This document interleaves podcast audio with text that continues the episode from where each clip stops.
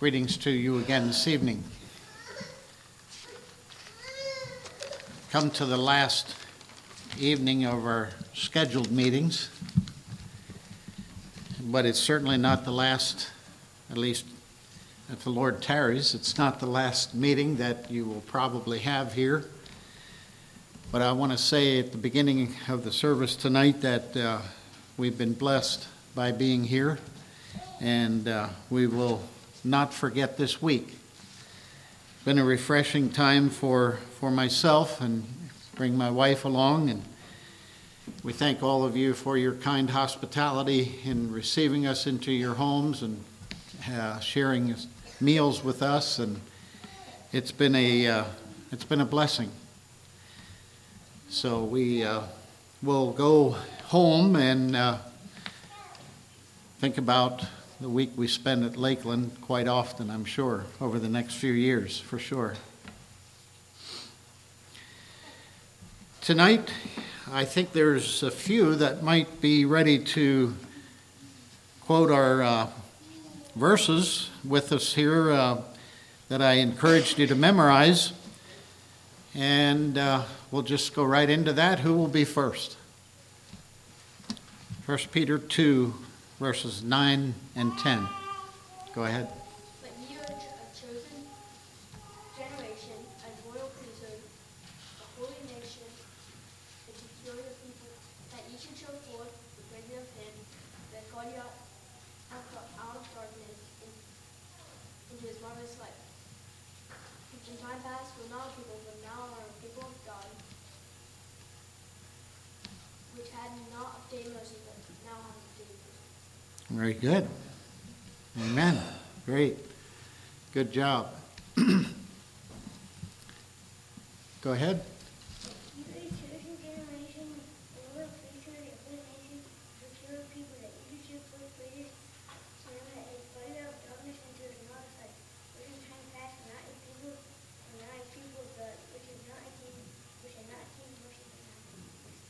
Very good. All right. That's good. Have children memorize scripture. Are you adults going to let the children out, do you? you know, I'm not trying to run a guilt trip on you and all.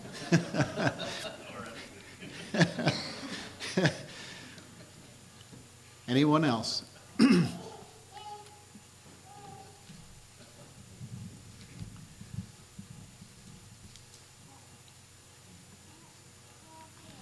All right.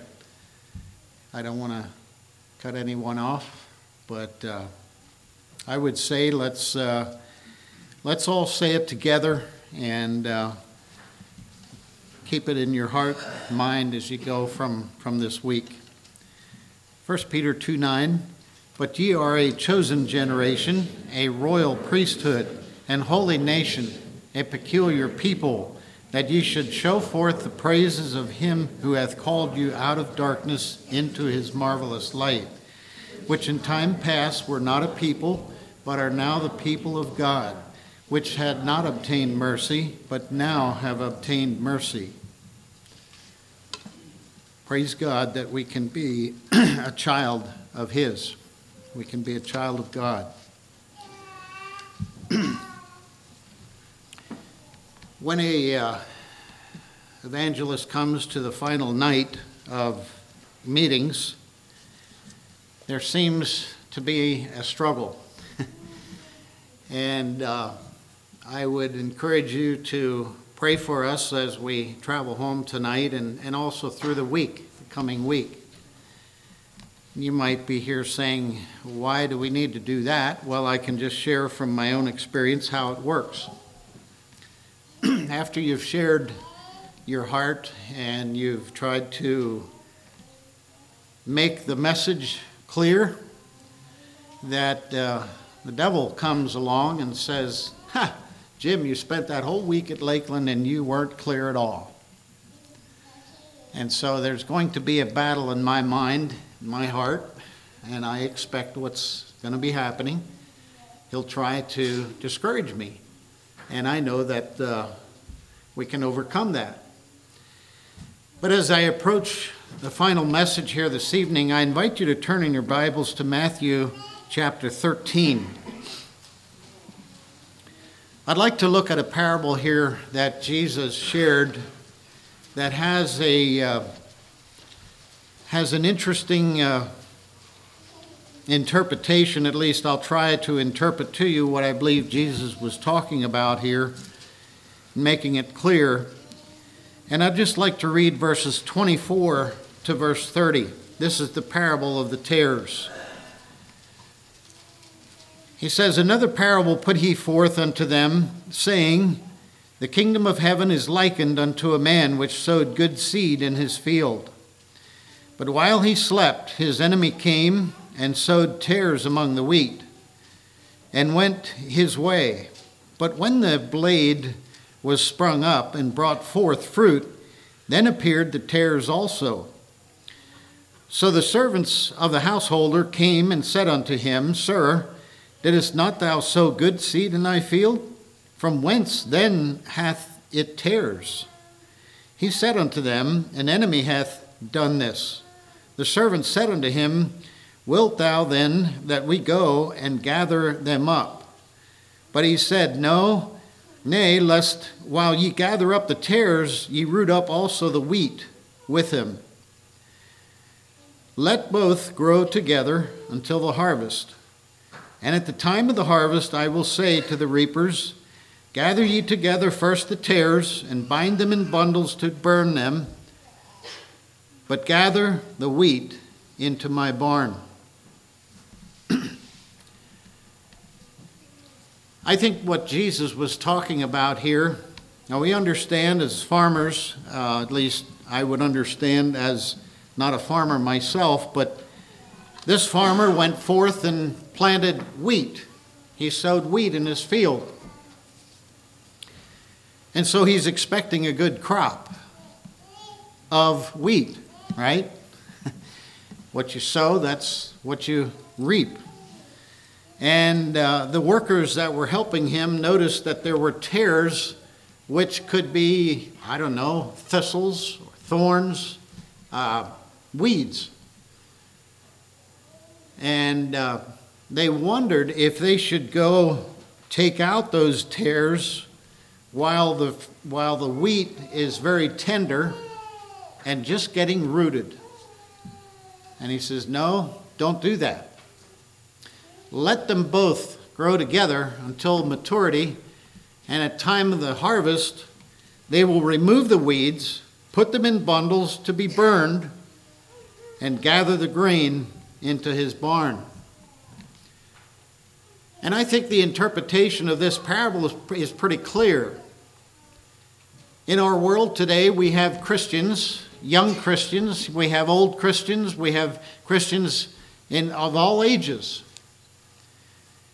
And we also have those who are trying to sidetrack us. We would call them spiritual tares, I guess you could call them, that are growing up next to us as young or middle aged or older Christians.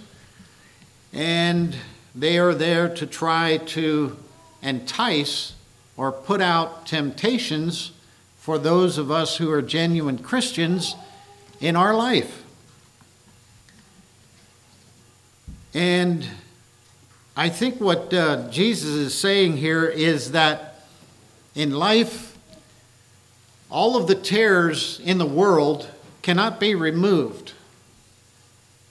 And so we simply live our life until the harvest. Now, what is the harvest?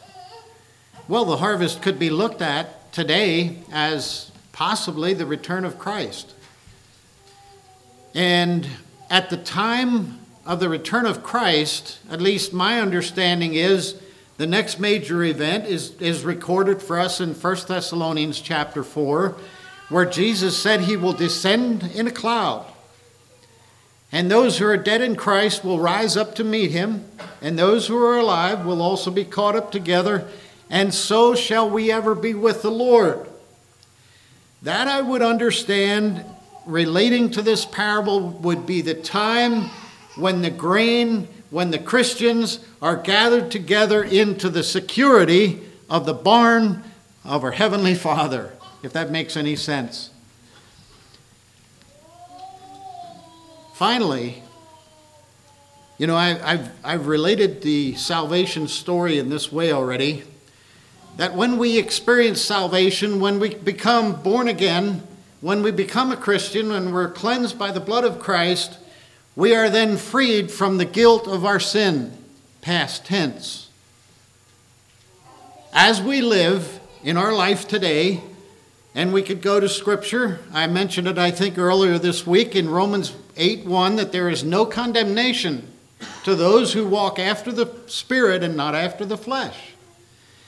And so, in a sense, we have the power of the Holy Spirit, we have the Word of God, and we have the people of God to help us to live above sin now, present tense. Excuse me. Future is where there's going to become a time when we will be released from the presence of sin and will be with Him in glory. I mentioned that the fact that Jesus will come and will be, will be raptured, will be, the church will be lifted out of this earth, and graves will be opened. The dead in Christ will rise and meet him in the air. And from that point on, as believers, we will be free from the presence of sin. No more temptations to deal with. I ask you tonight as a Christian, are you looking forward to that? that is something we all should be looking forward to. And so this parable here talks, us, talks I believe, is, is explained to us that in the meantime, we will face opposition as a Christian. The tares, the spiritual tares will be there. We can't, we can't uh, escape that in life. It's something we need to live with. But when it comes time for the judgment, when it comes time of the harvest, the ungodly will be separated from those who are godly. Maybe I should have said that in reverse. The godly will be separated from the ungodly, but either way you, you interpret the outcome is the same. And so, as we think about the matter of the harvest tonight, the message title for tonight is Salvation is for all who respond. You know, I don't know how many of you travel the highways sometimes, but you might see along the, along the highway somewhere three crosses. What does that represent? Well, I've seen, I've seen quite a few of those already, and I drive, put on a lot of miles. And so I get to see this quite often. Three crosses. But they usually have the center cross a little higher, a little bigger. What is that a picture of? Well, we would possibly say that's a picture of Calvary. That's a picture of the the mount outside of Jerusalem where the Bible calls it the place of the skull, where that's where Jesus died. And you know, that's all good and wonderful. When we see that, our minds immediately go way back. We say, Yes, that's when Jesus died for me. But you know, tonight, friends, there's another truth about those three crosses that you may see along the road and that is this it, it uh, symbolizes salvation for sinners. But I have to tell you tonight that those crosses will stand there as a memorial for, from, from time, from the time it took place until eternity. And it will mean nothing to you until you respond to it. Is that too hard tonight? We, we talked a little earlier this week about some of, the, uh, some of the other views of salvation where God does it all for you. No, my friends. Yes, God has provided for sinful man. Jesus' death on the cross was a glorious sin offering. And it wasn't just for all of us sitting here tonight, even though it is for all of us, but it's for the whole world. Whosoever believes on him. But again, I remind us salvation is for those who respond to that. And, and uh, without that, set, those three crosses will stand there as a memorial and will avail you nothing unless you respond. And so tonight, as we think about this parable as an introduction, I'd like to now go to Luke chapter 16. Again, it's a very familiar passage, but a reminder. and when we think about salvation is for all those who respond, I would like to say this also that there is coming the greatest separation in all of human history. And that separation is what I want to look at here in Luke 16 about the account of the rich man and Lazarus. And you'll notice I would take, as we read these verses, that great separation I'm talking about. Begin reading in verse 19. There was a certain rich man which was clothed in purple and fine linen and fared sumptuously every day. And there was a certain beggar named Lazarus, which was laid at his gate full of sores, and desiring to be fed with the crumbs which fell from the rich man's table. Moreover, the dogs came and licked his sores. And it came to pass that the beggar died and was carried by the angels into Abraham's bosom. The rich man also died and was buried. And in hell he lifted up his eyes, being in torment, and seeing Abraham afar off, and Lazarus in his bosom. And he cried and said, Father Abraham, have mercy on me, and send Lazarus that he may dip the tip of his finger in water and cool my tongue for I am tormented in this flame. But Abraham said, Son, remember that thou in thy lifetime receivest thy good things, and likewise Lazarus evil things, but now he is comforted, and now art tormented. And beside all this, between us and you there is a great gulf fixed so that they which would pass from hence to, to you cannot, neither can they pass to you that would come from thence. Then he said, I pray thee, therefore, Father, that thou wouldest send him to my father's house, for I have five brethren, that he may testify unto them, lest they also come into this place of torment. Abraham saith unto him, they have Moses and the prophets. Let them hear them. And he said, Nay, Father Abraham, but if one went, un- went unto them from the dead, they will repent. And he said unto him, If they hear not Moses and the prophets, neither will they per- be persuaded, though one rose from the dead. Tonight, there are people who would like to say that there is no hell.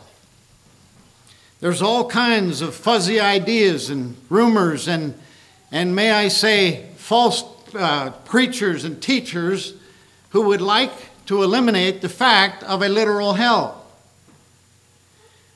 And I'm not going to necessarily bring all kinds of uh, debate on the issue, but simply to say this. If you have difficulty understanding that there is a literal hell that was created for the devil and his angels, if you have trouble believing in that place, you also will have a trouble believing that there is a heaven. Because you can't have one without the other. That to me is simple maybe just old fashioned Bible interpretation. And for all those people who want to try to criticize and say that, yes, somehow the ungodly are going to come to a place where they're going to be annihilated from God and burn up and then it's all over. That is not what this passage to me tonight would explain. Let's notice a few things that are said here in this passage. You know, this rich man, it says he was clothed in purple and fine linen and fared sumptuously every day. We could say here that this rich man had everything you would want, anything you could dream of. He had all the money to buy what he wanted or needed, or even beyond that, possibly. He fared sumptuously every day. Let's uh, think about the point of death in these two individuals. I'll talk a little bit about Lazarus in a little bit here. But it says in verse 22 it came to pass that the beggar died and was carried by the angels into Abraham's bosom. I'd just like to explain to you tonight that that to me is kind of a picture. I don't know if you've ever seen. Uh, what is it, the kangaroo that has the pouch. I don't know, this may be a crude illustration, but the baby is in the pouch and is safe. Safe from harm, safe from the world, safe. This matter of this beggar being carried by the angels into Abraham's bosom portrays to me a transfer from a, from a, from a beggar's place looking for the crumbs from the rich man's table into the glories of heaven. What a transfer tonight. Think about it. The beauty of that transfer is something I can't explain. But it's something I'm looking forward to, brothers and sisters. A transfer from a wicked world to be completely free. The arms of the angels that come for those who suffer for Christ. Anyway, that was the death of this beggar, carried and transferred from his suffering to a place of glory. Then it says the rich man also died and was buried. Well, what's so significant about that? Whenever we have a death, we have a burial, right? I mean, we put away the dead, we bury them in the cemetery. But as I spoke about the other evening about the matter of an undertaker being able to tell sometimes after death the, the, the last, uh, the last uh, appearances on the face of the person who died. This rich man died and was not a Christian. He was lost without Christ. He died and he was buried. And you know, tonight, Maybe you've never heard this statement before, but I, I, I feel led to share it with you. That if every individual could experience what a lost sinner experiences three or four minutes after he takes his last breath, there would not be one soul lost because of the horror that they face. Because this rich man, it says, he lifted up his eyes in hell, being in torments.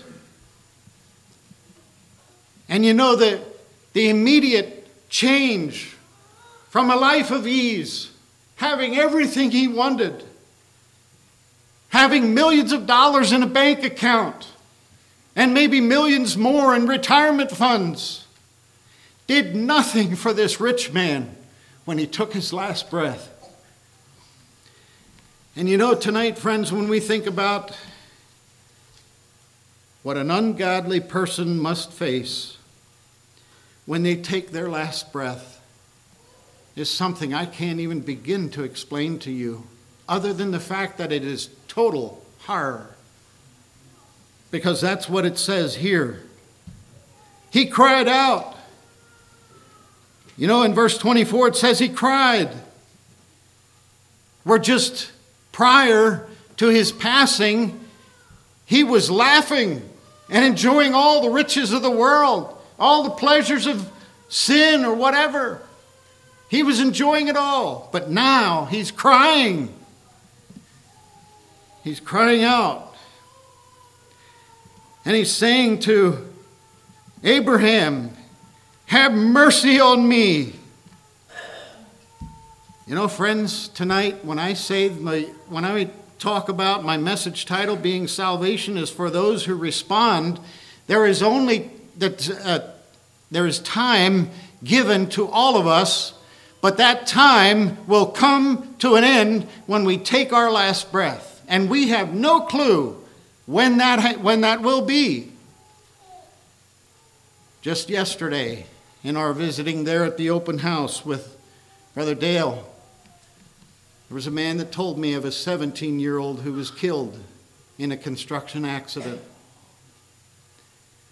They never expected to attend a funeral before they came to the open house there on Saturday. But I remind us tonight that I don't, it doesn't matter so much what your age is tonight, is that it matters is whether or not you are prepared for when you take your last breath. It's just like I talked about earlier this week. God breathed into Adam there the breath of life. And you know what? At the snap of a finger, he can take that breath right out of you and you're gone. And that's it. There will be no crying out for mercy after you've taken your last breath. There's no opportunity for salvation after you're gone. And so tonight, that's the urgency of what I'm trying to come to close these meetings with is that salvation is for only those who respond while there's opportunity. Because when that opportunity is closed, you have no time and there will be no opportunity for mercy anymore. That is very clear here. Because this rich man says to Abraham, couldn't you just send Lazarus to dip his finger in a little bit of water? I could put my finger in there, but I'd like to take a drink of it shortly. But a, t- a drop of water to cool my tongue. Because he says,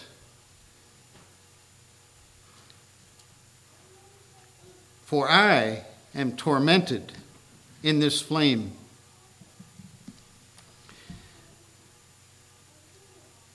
And you know, the sad part of it is here in verse 25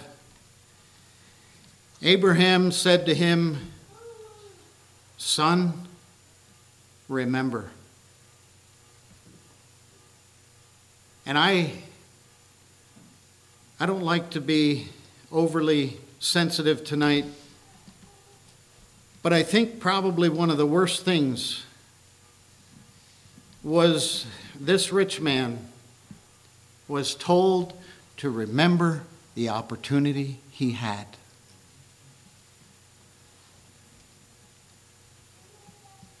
Probably one of the worst things that an unbeliever will experience after they're gone is the fact that they had an opportunity and totally refused. I don't know about you tonight, but when I think of opportunities lost, the chills go up and down my spine to think about the fact that when you come to the end of life and you're not saved, you will be reminded of the same thing. Oh, back there, that Sunday night there at Lakeland,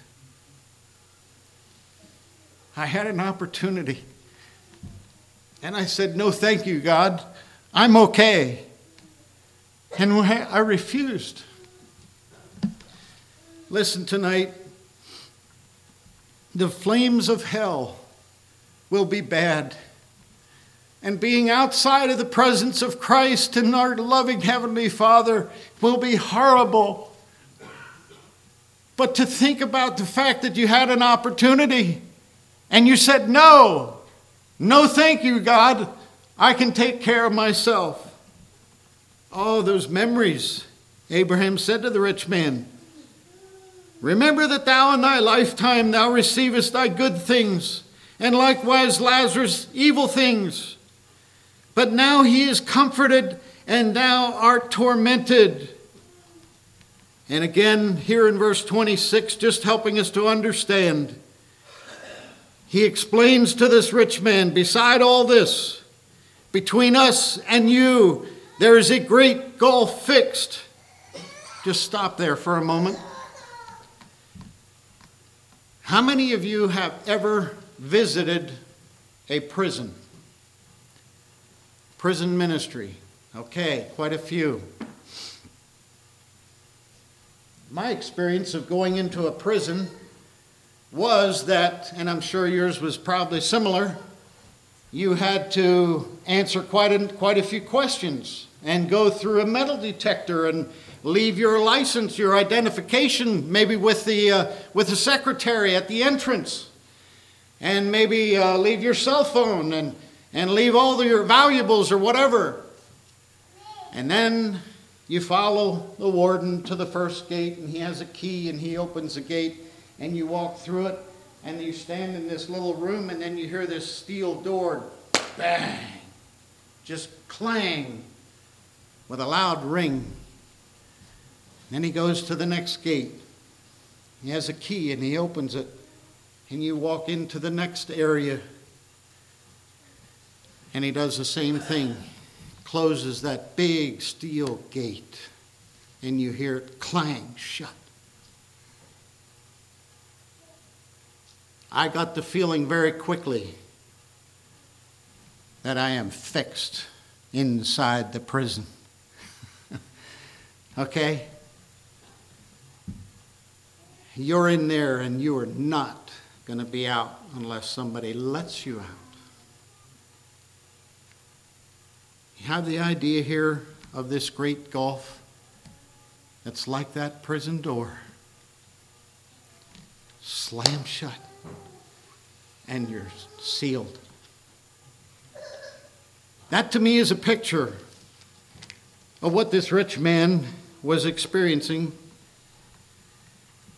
Abraham said there's a great gulf fixed,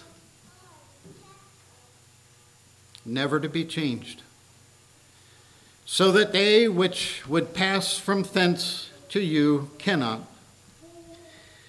neither can they pass to us that would come from thence. Tonight, brothers and sisters, as I think about this story, this account of the rich man, I can't help but explain to you as clear as I possibly can that this great gulf is the, is the chasm between heaven and hell, and there's no one will ever cross that chasm. I don't know how else to explain it other than the fact that, yeah, this rich man had the opportunity to see where he could have been. You ever had the experience in life where you had an accident or whatever and you look back and say, if only I would have done something different, it wouldn't have happened? I've had a few experiences like that in my life, and it, those thoughts just plague my mind. Why didn't you do this? Or I could have avoided the accident. But guess what? It's already history. It's over. I can't change it. And that is precisely where this rich man found himself. There was no way of changing his experience. And you know what's interesting about it all is this rich man changes his mind kind of quickly about his brothers who were still living. Isn't it interesting? Verse uh, 27 And he said, I pray thee, therefore, Father, that thou wouldest send him to my father's house, for I have five brethren, that he may testify unto them, lest they also come into this place of torment. My word on this verse tonight is there are people who laugh about the idea of going to hell and they're going to have a great time. This rich young man, this rich, uh, yeah, this rich man said, I don't want anybody else to come here. Please, begging to send somebody back to remind those who are still living, my brothers, my friends, my family. And oh, I tell you, it grinds on my my mind sometimes when I hear people talk so ridiculous about hell and how they're going to enjoy it. How far from the truth that is tonight. Because this rich man said, I don't want anybody else to experience what I'm experiencing right now the horrors of hell. I wrote in my Bible here that there's no company wanted here. No company wanted here. No friendships. No acquaintances. And nobody that cares about where you're at or where they're at. There's no compassion. There's no love. There's nothing that you ever want to think about anybody else experiencing what you're going through. And so tonight I simply ask you salvation is for those who respond now. Doesn't our Bible say in Isaiah, Call ye upon the Lord while he may be found? There's a time coming when the opportunity for the unsaved to get saved is going to forever be closed. It's not going to be an opportunity anymore. And as I think about that, I don't want to leave here without being clear on that point. And I thank God that there's a better place for us to spend eternity than where this rich man found himself. So, this rich man had a concern about no one else coming to this place, and he begged Abraham to send somebody to rise from the dead and to preach to them. And Abraham simply said, If they don't hear Moses and the prophets, if they don't hear the word of God, you know, the unsaved tonight, we could probably preach a salvation message like I'm sharing with you now with a total unsaved audience. But if they don't believe and they don't respond to the truth of this Bible, this Word of God, they're going to find themselves in the same place. And Abraham reminded this rich man that even if they do not believe Moses and the prophets, if they do not believe what the Bible says about hell and about heaven, even somebody rising from the dead is not going to convince them either. And so I simply ask us tonight what will it take if you're sitting here tonight and you'd have never made a commitment to Christ? I simply ask you an honest question What will it take?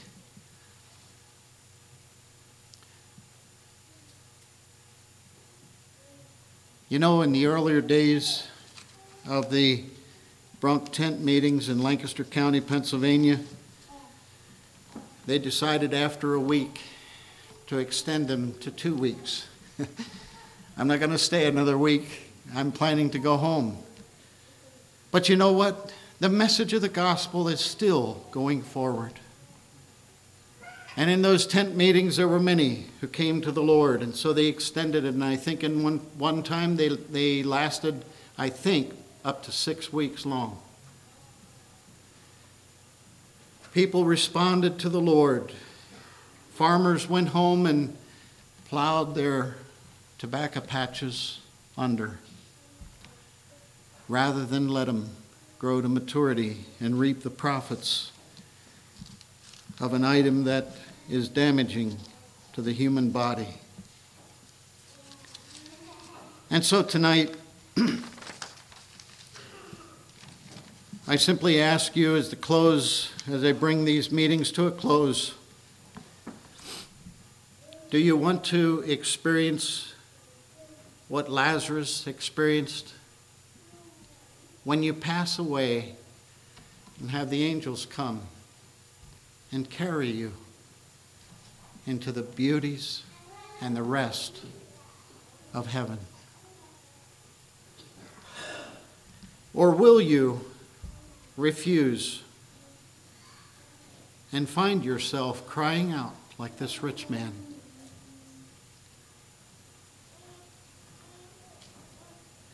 Like I said, the opportunity and the time for opportunity is not up to me.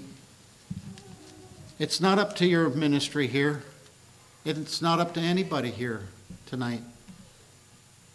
But when that door of opportunity closes, it's all over. Never again to have another opportunity.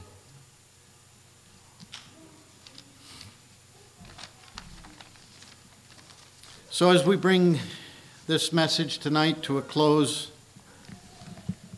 I simply ask you to seriously think about the salvation that I've been trying to share with you throughout this week.